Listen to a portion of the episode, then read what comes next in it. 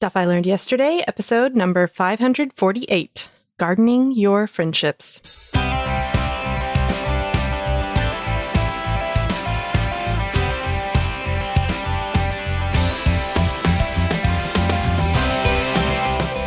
Welcome to Stuff I Learned Yesterday. My name is Ruthie Rink, and I also took the ACT when I was in the seventh grade.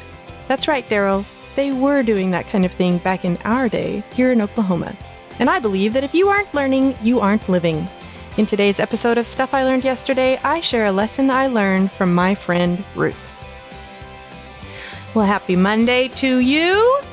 Counting today, there are only 13 days left until Christmas. And as I'm sure you've all realized by now, I am not Daryl. And so before I forget, I just wanted to say thank you to both Daryl and Emily for switching around with me to allow me to release this episode today. You guys are the best. While Ruthie is my given name, not a nickname, it's close enough to the name Ruth for horseshoes and hand grenades, so today's fun facts are all about the name Ruth. I have never actually met anyone with the exact same name as me, first name that is, and only one other person named Ruth. To find these fun facts, I visited a few different websites. First, courtesy of pokemyname.com, Ruth is the 138th most popular name in the USA. One in every 554 Americans is named Ruth, and popularity of the name Ruth is 1.8 people per thousand. If we compare the popularity statistics of Ruth to population statistics, we can estimate that there are 589,334 people named as Ruth in the United States, and the number is increasing by 4,742 people every year. From Baby Name Wizard, of uncertain etymology, most believe Ruth to be derived from the Hebrew word meaning companion or friend. The name is borne in the Bible by a Moabite woman who was devoted to her mother in law. Her story is told in the book of Ruth. Ruth is also only one of two women to have a book in the Bible. That last part was from me. From behind the name, as a Christian name, Ruth has been in use since the Protestant Reformation. It became very popular in America following the birth of baby Ruth Cleveland, 1891 to 1904, the daughter of President Grover Cleveland. And now for some famous people with the first name of Ruth. Ruth Negga, who played Raina in Marvel's Agents of S.H.I.E.L.D., Ruth Wilson, who played Margaret Goff in Saving Mr. Banks, Ruth Pointer, also known as the eldest member of the Pointer Sisters, Ruth Bader Ginsburg, the second female justice to sit on the U.S. Supreme Court, Dr. Ruth Westheimer, best known as Dr. Ruth. And if you don't know who she is, please go ask your parents. And finally, this last one surprised me when I found it Ruth Elizabeth Davis, better known as actress and classic pinup girl Bette Davis. Most of these I got from ranker.com, but Bette Davis I stumbled upon when I was searching the internet and verified it from biography.com, or at least as verified as anything can be on the internet. Well, there aren't many opportunities left for you to participate in stuff I learned yesterday, and I don't want you to miss out. Friday Forum is your opportunity to share what you've learned so that others and I can learn from you. It can be a message that's several minutes long or as short as 30 seconds. It really doesn't matter as long as it will benefit others. You can be a part of Friday Forum by visiting our feedback page or calling our voice feedback line at 304 837 2278. I thought I could tell this story two years ago, but when I couldn't do it without crying, I decided to put it on the back burner. When Daryl put out a feeler to other hosts here at GSM to give us a chance to participate in SILY before it's gone, I knew this was my last chance. Now I feel more confident in my abilities, but to be on the safe side, I have my Kleenex right here. Let me go back a little further into the history of this story. My story begins on October 25th, 1977, when Ruth Anna Bonge was born to loving parents in Norman. Wait, that was probably too far back. Okay, let's get to the good stuff.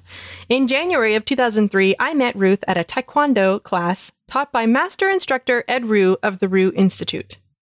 I remember that when I started the class a few months before, I was a little unsure because I didn't know anyone and I had never done anything like this before.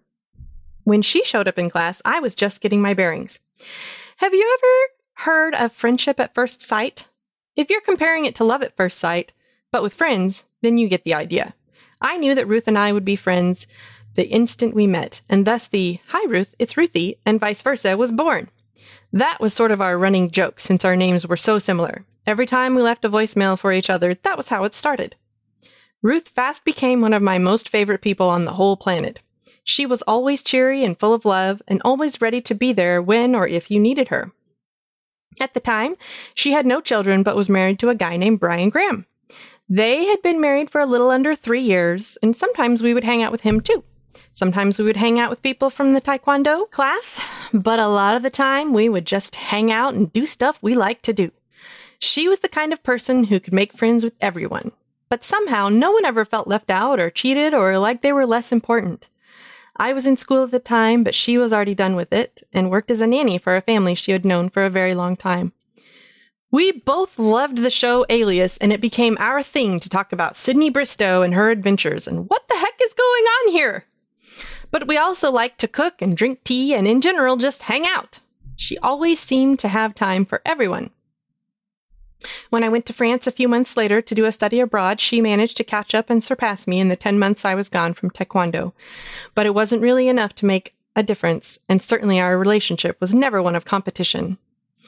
It was more both of us lifting each other up and doing the best we could. Even though Taekwondo was the foundation of our relationship, or rather the beginning, it wasn't the end all be all. And so when I had to take a step back because school got crazy right before I finished, we were still friends. She had her first baby, Ethan, a few months after I graduated from college, and a few months later I got a job in Albuquerque and had to move away. But Ruth was one of those friends where no matter the time or distance that passes between you, you can pick up right where you left off.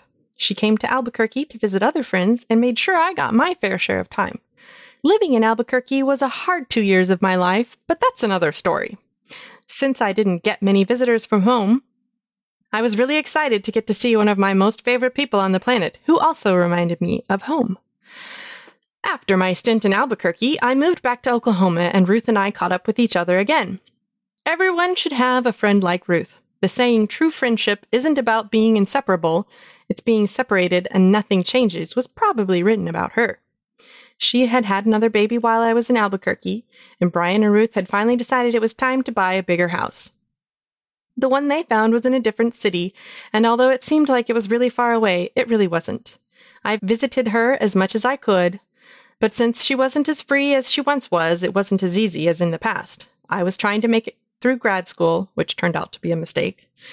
Then I got a job at a bank. She had a third child, and as sometimes happens, life gets in the way.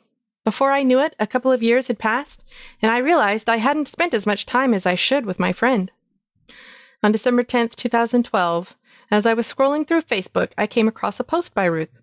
In her post, she talked about the results of another test on her heart, and that they still didn't know what was causing her fainting spells. She was in good spirits, and she was cracking jokes about it, in fact. My first reaction was guilt. How could so much time have passed that I had no idea there was even anything wrong with her? That multiple tests and doctors had been done and seen?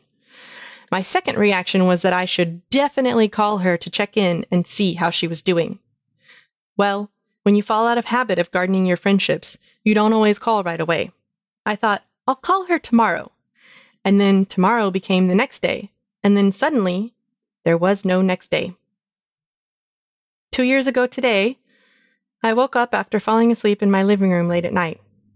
As it was late, I started to sift through Facebook again when I received the shock of my life so far.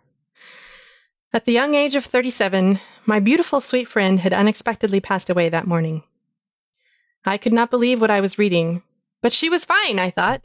She said so herself. How could this be? I then thought back to the numerous promptings I had received and ignored to call her in those last few days of her life.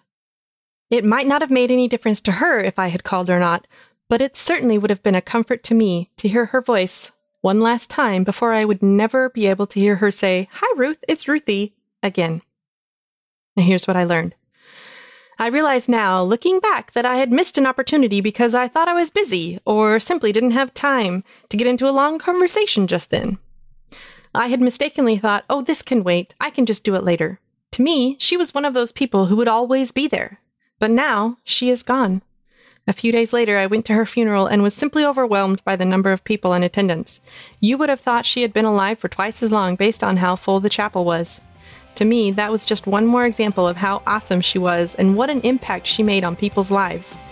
I am not really much of a crier, but I did some ugly crying for a good portion of that week, and especially at her funeral. I hope this hasn't depressed you too much, but instead has reminded you of the important things in life.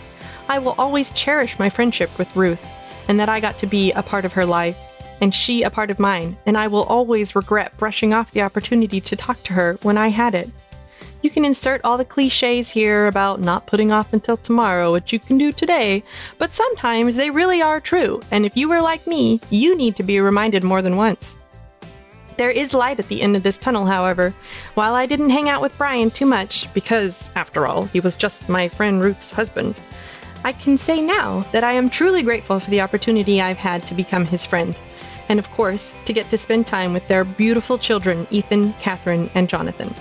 So don't ignore that still small voice when it prompts you to call your loved ones. Take the opportunity this holiday season to call the important people in your life and tell them how much they mean to you because you may not get another chance to do so. Take the time to garden your friendships. I'm Ruthie Rink, and this has been Stuff I Learned Yesterday. Follow Golden Spiral Media on Twitter at GSM Podcasts or like us on Facebook at facebook.com slash golden spiral media. Join the Stuff I Learned Facebook group at facebook.com slash groups slash stuff I learned yesterday. To subscribe to Stuff I Learned Yesterday, visit goldenspiralmedia.com slash subscribe. If you've enjoyed this episode of Stuff I Learned Yesterday, I would be grateful if you'd leave a review in iTunes.